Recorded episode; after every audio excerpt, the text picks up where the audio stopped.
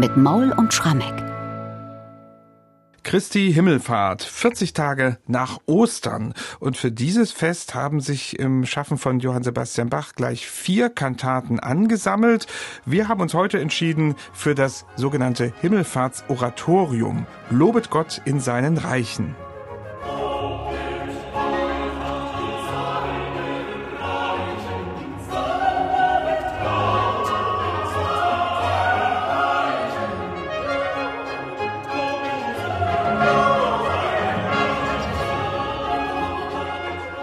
Ja, mit Brocken und Trompeten geht's hier los. Ja, beim Wort Oratorium, da kommt einem ja in Verbindung mit Johann Sebastian Bach zuerst ganz klar das Weihnachtsoratorium in den Sinn. Es ist so populär.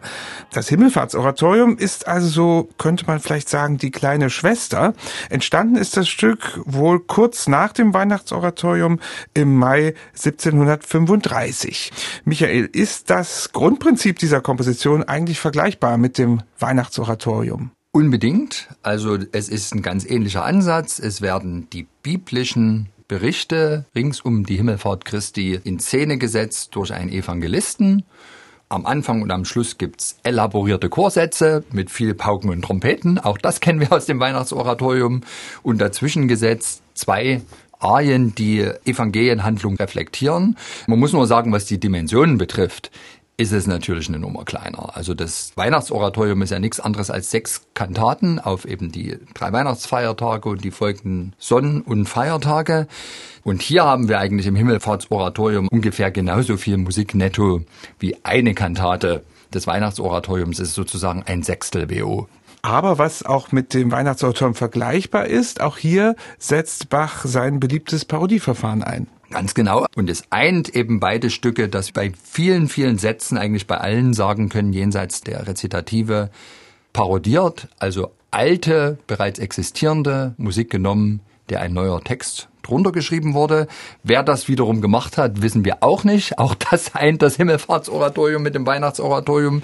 Man nimmt oft an Pikander. Das ist aber nicht belegt bislang.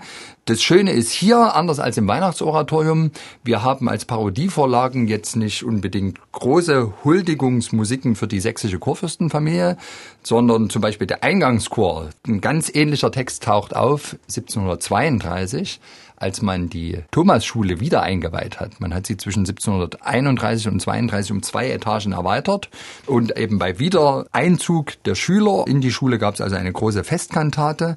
Froher Tag verlangte Stunden. Und wenn man eben den Text des Eingangskurs sich anschaut, die Musik hat sich nicht erhalten, dann lässt er sich eins zu eins eben unter die Noten des Himmelfahrtsoratoriums legen und damit ist Bach gewissermaßen überführt, dass er hier wieder parodiert hat. Ganz ähnlich verhält es sich bei den Arien. Also manche Stücke des Himmelfahrtsoratoriums haben eine Vorgeschichte von über zehn Jahren. Werden wir mal ein bisschen konkreter noch zu mhm. den Texten. Auch hier wieder kurz der Blick auf Weihnachten. Dort ist die Geschichte wirklich klar. Die Geburt Christi, die Hirten auf dem Feld, der König Herodes und dann die Weisen aus dem Morgenlande. Das wird da hintereinander erzählt. Zur Himmelfahrt ist ja die biblische Erzählung durchaus etwas straffer. Was erzählt jetzt hier in diesem Oratorium der Evangelist und wie verhalten sich dann die freigedichteten Texte dazu? Ja, also es ist in dem Fall tatsächlich ein bisschen schwieriger als beim Weihnachtsoratorium. Dort hat man ja wunderbar bei Lukas erstmal die Hauptgeschichte hintereinander weg erzählt. Hier für das Libretto ist es letztlich aus verschiedenen Abschnitten des Neuen Testaments genommen. Lukas 24, Markus 16, Apostelgeschichte.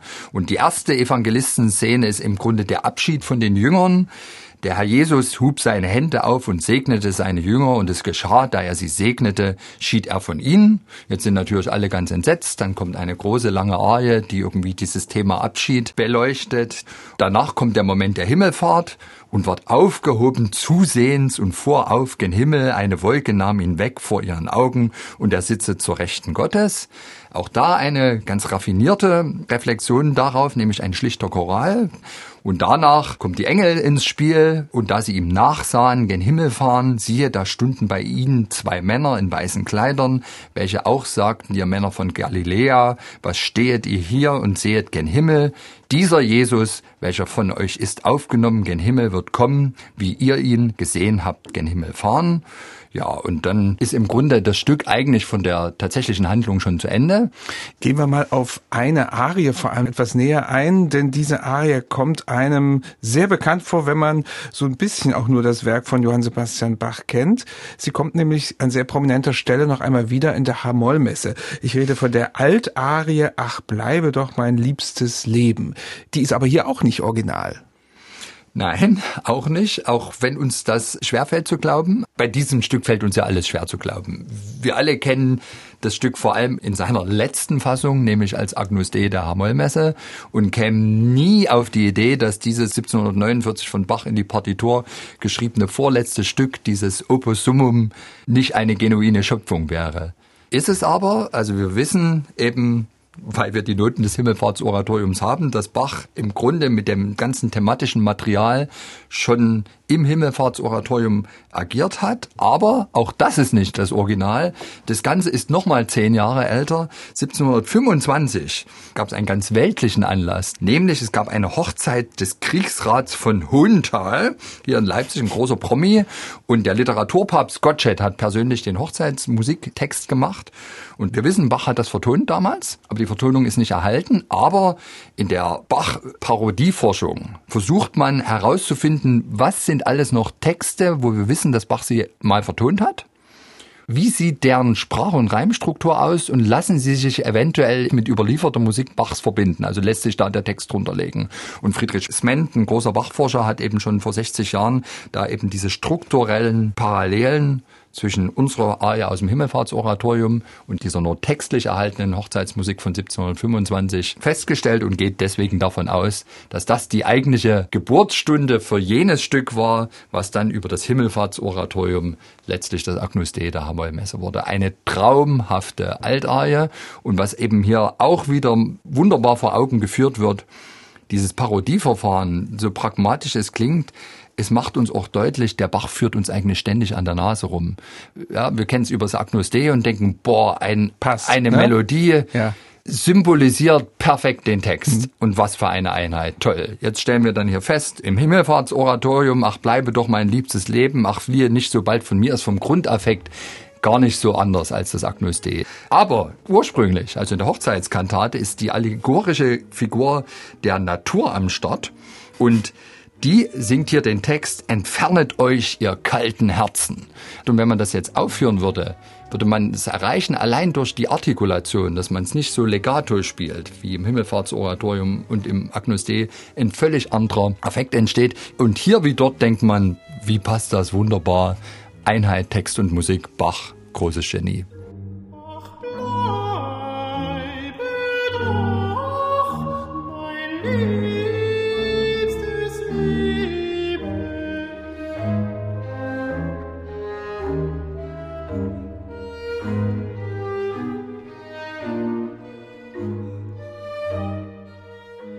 Hier ein Ausschnitt aus dieser Altarie, ach bleibe doch mein liebstes Leben. Schauen wir auf die gesamte Kantate. Zwei Arien sind's, drei Chorsätze sind drin und Rezitative und Evangelistenstellen. Also es ist von allem was dabei. Michael, was ist dein musikalischer Moment? Hier in dieser Kantate? Also es gibt viele, auch die zweite Arie ist besonders auf ihre Weise eine dieser wenigen Arien von Bach, wo er die Bassettchen-Technik anwendet, komponieren ohne echten Generalbass. Aber für mich der atemberaubende Moment ist eigentlich ein ganz schlichter. Nachdem der Evangelist eben den Moment der Himmelfahrt erzählt, kommt als Reflexion ein ganz schlichter Choral. Nun liegt alles unter dir, dich selbst nur ausgenommen, die Engel müssen für und für dir aufzuwarten kommen, die Fürsten stehen auch auf der Bahn und sind dir willig untertan, Luft, Wasser, Feuer, Erden muss dir zu Dienste werden. Und Bach vertont das wirklich in einem seiner klangvollsten, aber auch zugleich auch schlichtesten Choräle. Und wir hatten ja wirklich vorher große Kunsten, Pauken und Trompeten beginnen, diese ganz eigentümlich modulierende Melodie von Ach bleibe doch mein liebstes Leben und jetzt dieser Choral. Ich finde das atemberaubend und vielleicht darf ich noch eine kleine Geschichte erzählen. Mich hat der mal wirklich völlig überwältigt. Wir hatten im Bachfest 2014, glaube ich, war das Motto Vita Christi und da wurden alle drei Oratorien aufgeführt. Und John L. Gardiner hat dann eben in der Nikolaikirche das Himmelfahrtsoratorium gemacht und hat bei diesem Choral eigentlich das komplett a cappella gemacht, nur mit Flöten noch begleitet, die dann, glaube ich, den Sopran irgendwie verdoppelt haben. Und das ging los erstmal in einem gefühlt vierfachen Pianissimo und hörte auf im fünffachen Fortissimo. Das werde ich nie vergessen. Also insofern ist das der ganz besondere Moment für mich im Himmelfahrtsoratorium.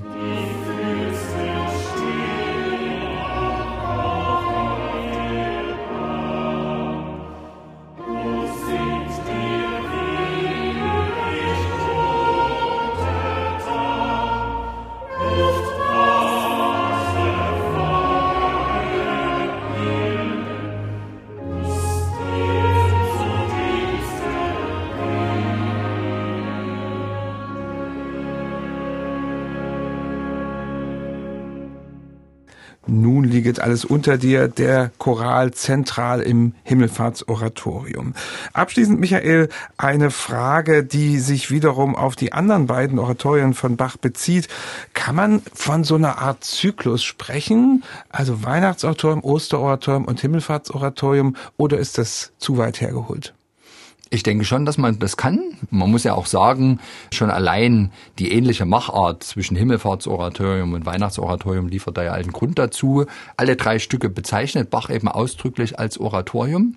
Ein bisschen der Ausreißer eigentlich in dieser Trias ist das Osteroratorium, denn das ist ja anders als die beiden anderen Stücke eins, was ohne den Bibeltext auskommt. Das ist eigentlich eher so ein Osterspiel, wo handelnde Personen, die beiden Marias, Petrus und Johannes miteinander dialogieren dialogisieren. Es ist aber auch Produkt des Parodieverfahrens, weil ursprünglich ist die Musik entstanden für eine Schäferkantate für den Herzog von Weißenfels, war eine Geburtstagsmusik, aber dennoch gehören die Stücke zusammen. Das wird auch dadurch bestätigt, dass sie in enger zeitlicher Abfolge entstanden sind. Wobei man sagen muss, also ein bisschen unsicher ist das Eis insofern, als wir wissen, dass das Weihnachtsoratorium dadurch, dass es ein erhaltenes Textbuch gibt, was datiert ist, definitiv Weihnachten 1734 Uraufführung hatte. Lange glaubte man beim Himmelfahrtsoratorium eben, dass es dann Himmelfahrt 1735 erklang, also in das gleiche Kirchenjahr gehört.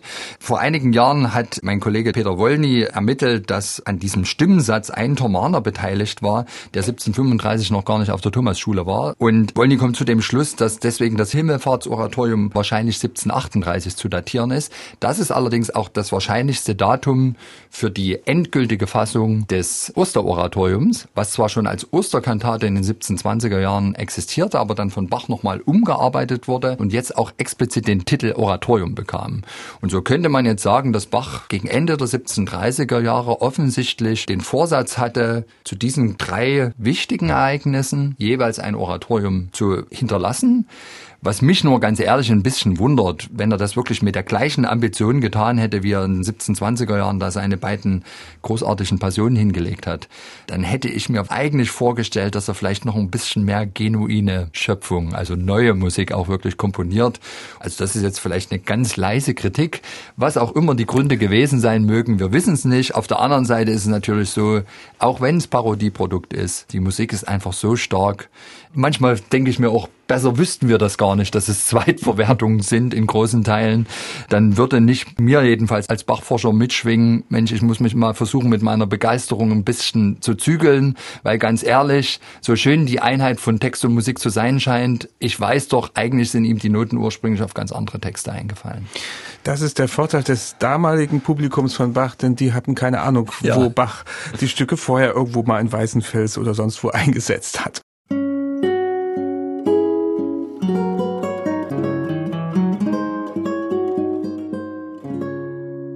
MDR Classic